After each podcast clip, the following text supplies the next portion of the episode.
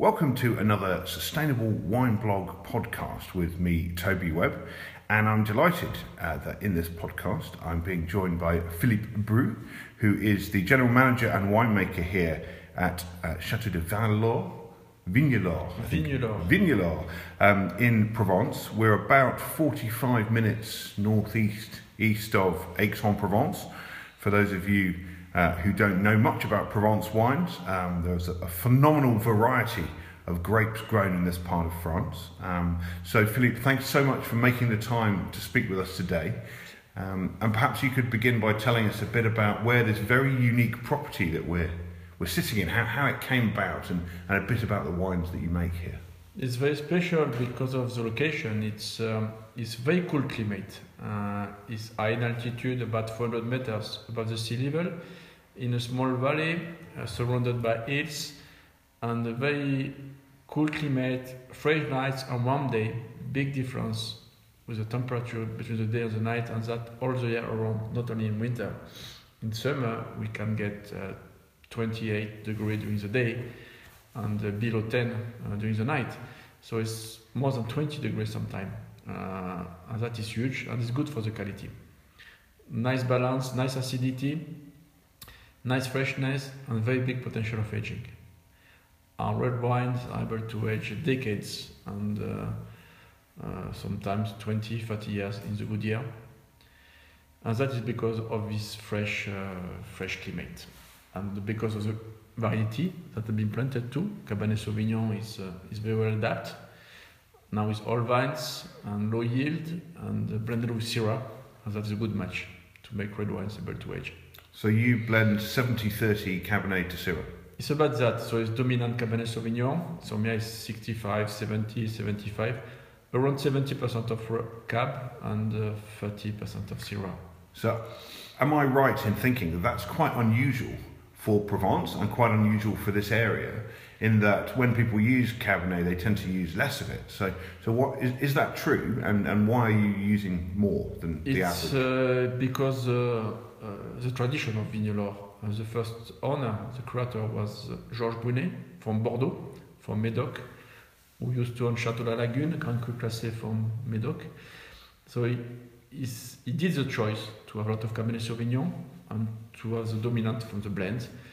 And now Vignelaure is, um, we stick to that. We stick to this, uh, the proportion are changing a few percent every year, but uh, the dominant is always Cabernet Sauvignon.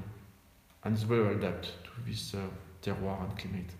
But it's not just um, Cabernet and Syrah here. We're sitting here in your tasting room on this cold January day. We're looking at uh, your rosé wines, and you were telling us you've also um, been making some white wine and, and even some late harvest white wine. So maybe you could tell us a bit about the other wines that you, you're making here. So as a start, it was one hundred percent red. Uh, Brunet till the nineties, one hundred percent red wine. But you know, Provence is um, is very rosé appellation. ninety percent of the production for Provence is rosé, and uh, the market of rosé is important in France in export. So we develop the rosé, uh, and now rosé is about forty-five percent of total volume. And we planted white recently, because white, uh, with this cool climate, has huge potential about the balance, about the freshness, and uh, very interesting to make nice, balanced, uh, rich white wine. And late harvest, we make a try this year, uh, just to play with. And it's interesting because the balance are, are nice for white, for red, for rosé. The climate is very good, yeah, for all color. Yes, um, you've got a tremendous variety that you're you're growing here, and you also have a famous connection to another famous uh, Provence wine, which is um, Trévallon.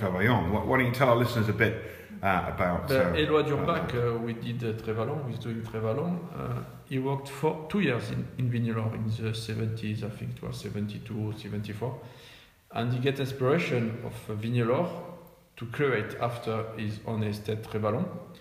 And uh, the mix Cabernet Sauvignon Syrah who he does in Trévallon is coming from Vignelaure. And he get cuttings from Vignelaure as a Cabernet Sauvignon. And he has been using a food from the time uh, Brunet was using that.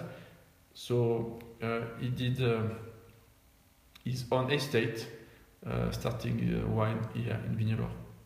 So from uh, from one great estate to, to another, but coming back uh, to you guys, um, I'd like to ask you a bit about your views on sustainable wine. We've seen this big trend in recent years. We've seen natural wine, we see biologic labelled wine in France, we see um, a lot of organic labelling, and we, and we see biodynamic yeah. practices. And there's a lot of, I think, misunderstanding uh, about these different practices and, and what they involve. What do you practice here in terms of sustainability? So, so here it's organic. Uh, so I believe that the soil needs to live to make uh, quality fruit. You want clean, ripe fruit, but uh, less pest possible, less uh, chemical uh, on top of that. So organic, it's a, it is a way to maintain the fertility of the soil and to have quality fruit and quality wine at the end. Uh, about sulfite, we use sulfite, but to try to have the minimum uh, to, to protect the wine that is able to age. Zero sulfite, you make wine that is not able to age. It's impossible. It can be nice few years, but uh, if you want to have a wine is able to age decades, like we do for red and for the white, uh, we will do. We, you need sulfite minimum, but no zero. So we are not in the extreme. We are, uh, we are thinking we're doing the minimum of uh, of uh, spray, the minimum of sulfite, uh, but uh, we are not on the extreme of nothing or and uh, in. Biodynamic sometimes uh, is going very far about uh, what you do in the vineyard. So we are in the in the middle, something that we understand, something we manage. It's not a small size. Vignelaure is fifty-five hectares, uh, so sometimes it's more easy to, to manage biodynamic on ten hectares or fifteen, but fifty-five is is more difficult. So we are in a shape uh, that uh, we are doing the less chemical, the more friendly possible, but not in the extreme that you may find uh, in some uh, small estate. And do you have a certification for your organic? Because yeah, yeah, nice. No, it's, it's, it's, it's uh, yeah. We but have. you don't you don't put it on the bottle, I think. Yeah, we do. It's on we the do. bottle. Okay. Yeah, yeah. On the red and the, on the rosé and the white. Yeah, the red is a conversion, and as we are selling all vintages, what we're selling now, it was at this time not organic management. Yeah. So a more extreme version of organic is, of course, the, the movement around biodynamic wines, which I think a lot of our listeners are fascinated by, because we're seeing some very mainstream producers mm. use biodynamics now. Mm. I mean, Chateau Palmer, for example, mm. um, in Bordeaux, uh, is, is converting to, to full biodynamic. Pontet-Canet, Romanée-Conti, I think. Yeah. Ro- yeah, Roman, everyone, everyone at the top end seems to be going this direction. Um, what are your views on, on the, the biodynamic movement and, and whether or not it might be suitable for you guys? Because we are, manage, we are managing organic since decades, so now we want to go a step further. So I think it's, it, it is a way, uh, but usually we do step by step, like Chateau Palmer, it didn't do one hundred percent no, of the acreage. So mm. you do a part and you see how it's, how it's reacting and you are developing. It's part of the future. And, uh, And uh, but we have to think and to look uh, before to, to, to jump quickly in uh, in this direction. Uh, but because we want to do to im- improve, uh, we are managing organic, and the step further is biodynamic. For me, it is this way. So you would and like to explore that that method. So we will do Vignelaure uh, in some plots. Uh, um, Maybe part of biodynamics that we think it's, it is a plus, and some part uh, maybe we don't use. Um, I don't believe in something which is extreme and you have a bit too didactic. You know, you, you need a bit of freedom, mm. and not to be uh, uh, uh, tied to to to a system, uh, and uh, that you, you can think and you are obliged to to follow something. So my philosophy is to to be able to. to do yourself and to to control what you you you you, you do, um, and you understand what you do. Uh, I don't uh, like to, to do things uh, without thinking, uh, understanding what happens. And do you think that techniques like or approaches like biodynamics, could they help you um, with areas such as temperature rise and increasing alcohol levels, because I imagine you, like lots of other winemakers that I interview for the blog, have noticed temperatures rising and, and mm. harvests coming earlier. I know that in Chateauneuf-du-Pape they've had a lot of concern about alcohol levels. Mm. Yeah, because once you get over fifteen percent, it really does yeah, the balance is not perfect. Yeah, yeah, a wine which is a fifteen plus is not for me the perfect balance about a wine. So uh, when you go to organic and biodynamic, you have more acidity, uh, roughly, uh, because it's, it's low yield uh, too, uh, and that is making more concentration and more balanced wine. Uh, maybe a bit less alcohol and the more. more acidity, so it is a good way to, to, to make balanced wine. I didn't know that, that's fascinating. Why would the acidity be affected? Because uh, uh, high yield, it's uh, a lot of uh, fertilizer, uh, it's, uh, and that is dropping the acidity. Mm-hmm. It's all, so it's a yield issue that's affecting acidity? It's a big part of the issue is making uh, uh, the balanced acidity. It's like in Champagne, um, uh, the high yield uh, is a big volume, Uh, they saw dropped of acidity in the wine. It's not on the global warming, it's mm-hmm. big part because of the high volume. Yeah, and what so, about climate change? I mean, are you, are you concerned about that here? Are you noticing higher temperatures and earlier harvests like some others are? Yes, it's uh, and the, the big difference is uh, extreme. Uh, you have a very big uh, warm, a big dry, very wet. In, uh, in two weeks you have uh, floods. Um, And you have to manage this extreme uh, uh, weather. Uh, it's less even. Uh, and each year you have a very special year, every year. It's, uh, but um, after you have to manage this date of harvesting.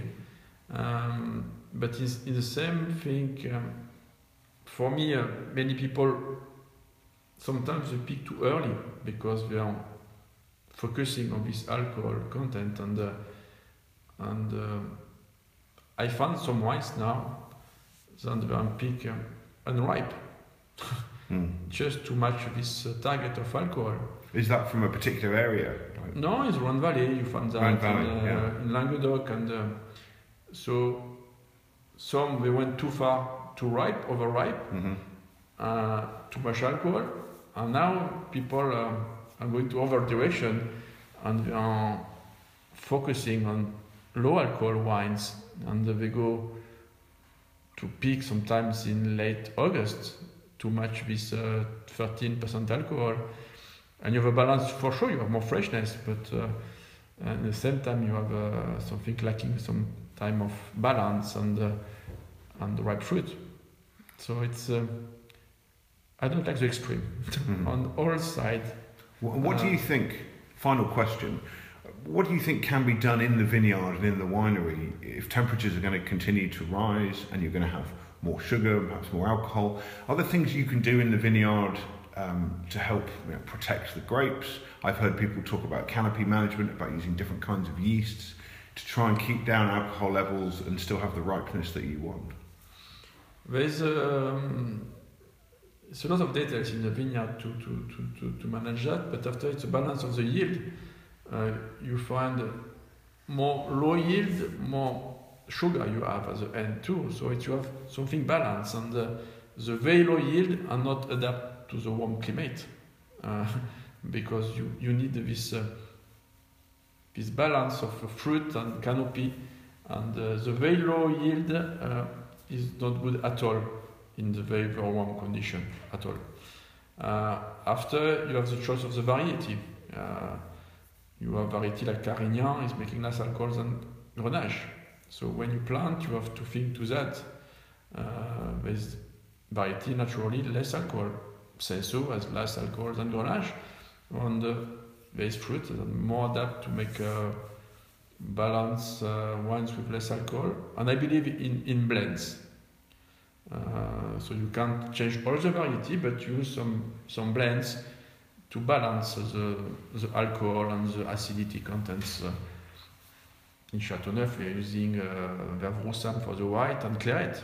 Roussanne for the ripe, for the fruit, for the alcohol, the sugar, and uh, the Clairette for the acidity. So, so the blends of fruit uh, and adapt to the management.